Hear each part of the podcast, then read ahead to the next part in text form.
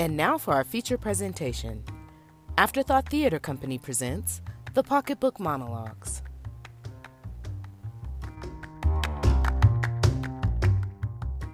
There are common characteristics among women who fall in love with people in prison. It's not just random. There are common characteristics among them. Now, first off, these women are damaged. And when I say damaged, I mean mentally, emotionally, physically. Also, they tend to approach these situations as though the love is fantasy. It's fantasy based. They're able to do that because you haven't had to pick up his dirty socks. You haven't had to wash his dirty underwear. You haven't had to be there when he won't get a job and sits mm-hmm. on the couch mm-hmm. and you're the only one working. It's all fantasy. There is this aspect that you have to admit is a Cinderella aspect of this love. You, in fact, you said, He saved my life. You said you were brokenhearted, and even from prison, He saved you. But you rationalize the things that He's done. It's like, well, he was young. Well, he didn't mean to. Well, they were just playing catch with the cat. You know, she was saying bad things about him. And, uh, and every one of those things is characteristic of you. I, I rationalize it so that I can, I, I, have to rationalize it in order to continue pursuing it because if yeah. I really stop and think about it, I might change my mind. Every week in this country, thousands of women prepare to get with men they love. They get dressed up in their finest clothes, get their hair and nails done. They are getting ready to spend time with the loves of their life. They take long bus or car trips to spend just a few hours with these men they cherish. These women all have something in common. The men they love are serving time in penal institutions. Many women can't understand this type of love Many wonder how could you fall in love and even marry a man that has never opened your pocketbook, girl, and never will? It happens more than you know. I met my husband of seven years through a friend that was visiting her cousin who was serving a life sentence in prison. In the visiting room, I noticed a very handsome man giving me eye attention. He had a perfect smile the day we were introduced, I felt an immediate connection with him. Later that week, I received my first of many letters from Ray. I didn't write him back, but every week the letters kept coming. He had a way with words, and his words really moved me. Now, don't get me wrong, I've been in love many times. I was married and divorced. I have three grown children. I have a great job with mentally handicapped children. I have a life. When he wrote me and asked me to come visit him, I decided I would. I drove for four hours to see him. I knew by the second visit that I was falling in love with him. Ray is kind and smart and a wonderful man to talk to. I didn't tell any of my friends and family because I knew they wouldn't understand. The letters, the phone calls, the visits were becoming a regular part of my life. Two years had gone by, and one Saturday in May, as I was leaving the visiting area, he asked me to marry him. I was so excited on the long ride home. Now I knew I had to tell someone. This was just too much to keep to myself. I called my best friend and told her all about my new relationship.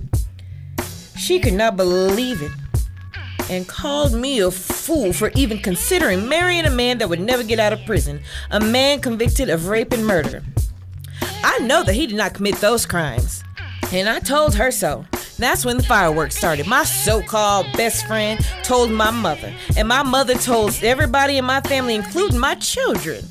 I was angry and I grew tired of explaining my relationship with Ray. I told him about my family, and he said if marrying him meant losing my family, then I shouldn't do it. I was in love. And this man had touched my soul in a way that men that have touched my body never could. Our love is deeper than physical thing. That's what most people don't understand. The prison had rules that allowed us to get married, but we can never be on a honeymoon. The prison where Ray lived doesn't allow conjugal visits. I wore a simple white dress, and when I walked into the chapel and saw Ray standing there, I knew I was doing the right thing. On my wedding day, he kissed me.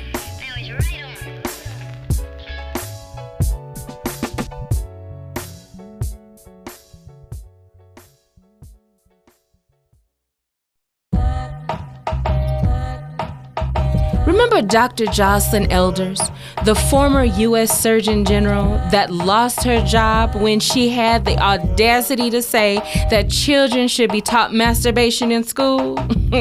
Many women told me they have never even seen their pocketbooks or touched themselves for pleasure. On the other hand, there are many women that own sex toys, indulge in phone sex, and triple X movies. Many women understand that knowing how to please yourself goes a long way when you invite someone to please you. I met a God fearing woman in her 60s that found self pleasure. I lost my husband over 10 years ago. I miss him every single day. All my friends tell me that enough time has passed and I should get rid of his clothes. I tell them no way. I find comfort in the smell that lingers on his clothes, especially the cologne on his suits. Every Saturday night, we would have a play night. We would open a bottle of wine, listen to my favorite singers on stereo Billy Eckstine, Nat King Cole, Lou Rawls, and my favorite, Sam Cooke change gon' come. Woo! Mm. My husband would wear my feet, and I would rub his back, and we would hold each other until we knew the time was right. I will admit, our love making didn't last very long, but it was lovely, and he would always hold me tight until I went to sleep. I never thought I would feel that kind of pleasure again but I do now. Hmm. Just before my granddaughter got married, some of her girlfriends threw a party. I never had so much fun. And the gifts she received, it was just too just too much, too much. I stayed after all the guests were gone and we laughed at the presents. Panties without a crotch. Somebody gave us some handcuffs and a whip. Another gift looked like a feather duster. Things have really changed since I got married. We just didn't need all them gadgets. She also received vibrators. One was so big it looked deformed. Another one was so small, about four inches long, and it was called the Silver Bullet. Now, until that night, the only silver bullet I had ever heard of was the one that the Lone Ranger carried with him. It was so small, I asked, what's she supposed to do with it? She just laughed. I was in church the next morning, and that is when I saw the shiny thing in my purse. I could not wait to get home to throw that thing away. But for some strange reason, I didn't. I put it in the bottom drawer of my nightstand. Nearly a month gone by before I saw the silver bullet again. It was another lonely night, lonely Saturday night, and I was really missing my husband. I opened a bottle of wine and put on some music. I got out an old picture album and walked down memory lane. I thought I was going crazy. After my second glass of wine, I made it to my bed. I reached into my nightstand drawer and got the silver bullet. I turned on the switch and it made a humming sound. I laid back on the bed, put the silver bullet on the top of my pocketbook. Lord have mercy. Mm. Woo, Lord have mercy on my soul. I closed my eyes and thought about my husband. Now every Saturday night, it's me, the memories of my husband, a bit of wine, and my new best friend.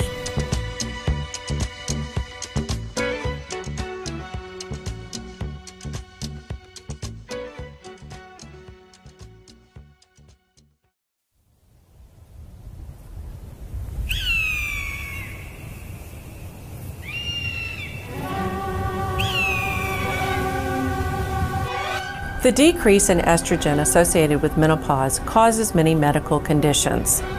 The genital tract, namely the vagina and the urinary tract, change.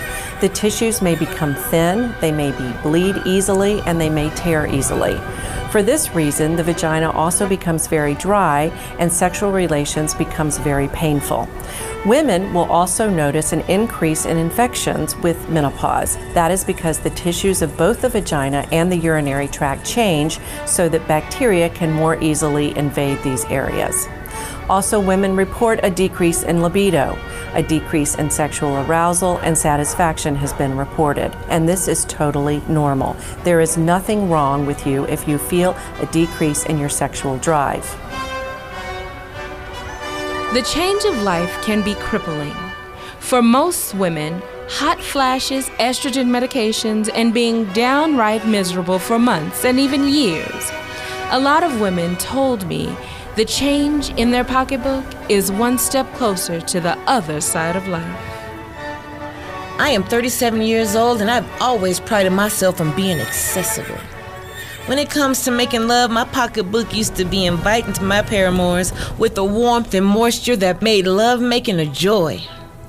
My pocketbook was like an ocean of orgasms, a waterfall of excitement, a flood of grace, a monsoon of love, a thunderstorm on a sunny day.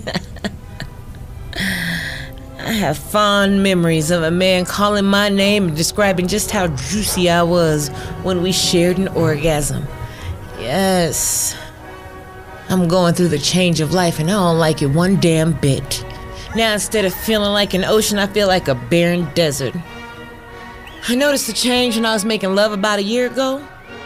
Even after my man applied all his oral techniques to get me in the mood, my pocketbook was dry as the sand in the desert. At first, I thought it was just. Well, well, maybe I just wasn't in the mood. That would be a change for me because I'm always in the mood for some good loving. Now, everything I read in books and magazines says I'm supposed to be reaching my sexual peak, but the hinges of my pocketbook needed some lubrication that I can't do by myself. I purchased lubricants and even used oils to loosen the clasp of my pocketbook, but none of this stuff is working for me. After a trip to the doctor, the diagnosis was revealed. The change of life was in my life. I haven't been the same since. No hot flashes, no mood swings, no loss of memory, nothing for me but a dry ass pocketbook, and that ain't cool.